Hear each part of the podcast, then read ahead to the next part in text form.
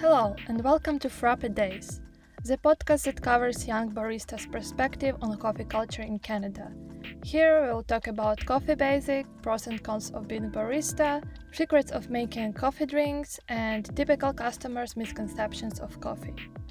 I am your host Alha, and in today's episode, you will hear about different kinds of coffee beans, people's stereotypes about coffee, and I'll share with you one of the biggest secrets of all baristas. Hmm, interested?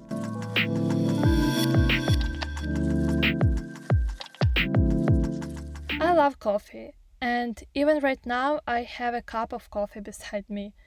I moved from Ukraine to Canada three years ago, so in Ukraine, I knew nothing about coffee beans or just roasting process of beans, but I was always curious about. In Canada, I landed a job as a barista with no experience, and I have been learning about coffee making at a professional level for almost two years. Oh, yeah, right. During this time, I learned a lot about coffee, about espresso drinks, and here I want to share some information with you. So, coffee beans. What do we know about coffee beans? Usually, there are three common types of coffee bean roasts what is light roast, medium roast, and of course dark roast. The difference between all of the roasts is that the light roast beans have strong acidity. The beans are bigger, heavier than others, and the color is pretty pale brown.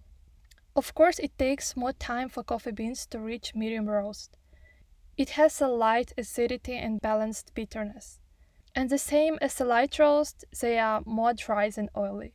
Dark roast beans are very light beans, very oily and have the most flavor. The taste of brewed coffee is rich, bold, and heavy. That's why people usually order dark roast. This drink will energize and boost you up definitely. But how do you think which of the coffee roasts preserves the most caffeine in beans? Is it medium, dark, or maybe light? So, any guesses? So, I think it's time to break a stereotype about dark roast coffee. The answer is uh, light roast beans have the most caffeine than any other beans. So, when people buy dark roast, they think this bold, bitter, strong coffee will definitely energize them. It is not valid, but maybe psychologically it works. So, if the light roast has the most caffeine in it, why dark roast tastes strong?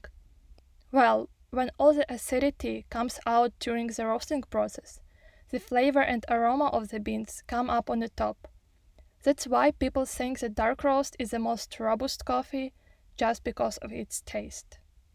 Flavored coffee beans like Irish cream, vanilla, hazelnut are made with light medium roast beans or medium roast. Basically, beans absorbing the flavor for 10 12 minutes in a drum with a stirring mechanism. The other significant part of making coffee is choosing the correct grind size. From fine to coarse, it all depends on how do you make coffee.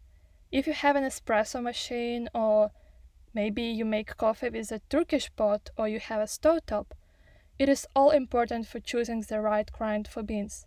In such a way, you will have the top coffee notes and flavor from beans. For example, you need a super fine grounded beans for Turkish pot, when for French press, very coarse grounded beans.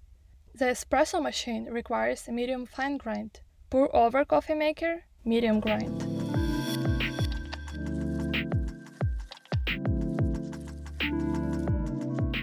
So, why is this podcast named Frappe Days? As you already know, I work as a barista. When I am at work, I make various drinks based on espresso, including frappes. And being a barista doesn't always mean standing behind an espresso machine and make these fancy lattes. Sometimes you are just cashier or simply serving food. Here the moment becomes why frappes? What is the secret? Frappes for barista is the most annoying drink to make. And if I had a choice to make 10 lattes or 10 frappes, believe me, I would definitely choose to make lattes. So, as frappes are not our favorite, even so, this drink is so delicious, I am dedicating this podcast to frappes and all the baristas who hate making frappes. Okay, the rest of this barista confession will be covered in the next episode where I'll have a guest, Barista Daniel. So, thank you for listening to my podcast and stay tuned.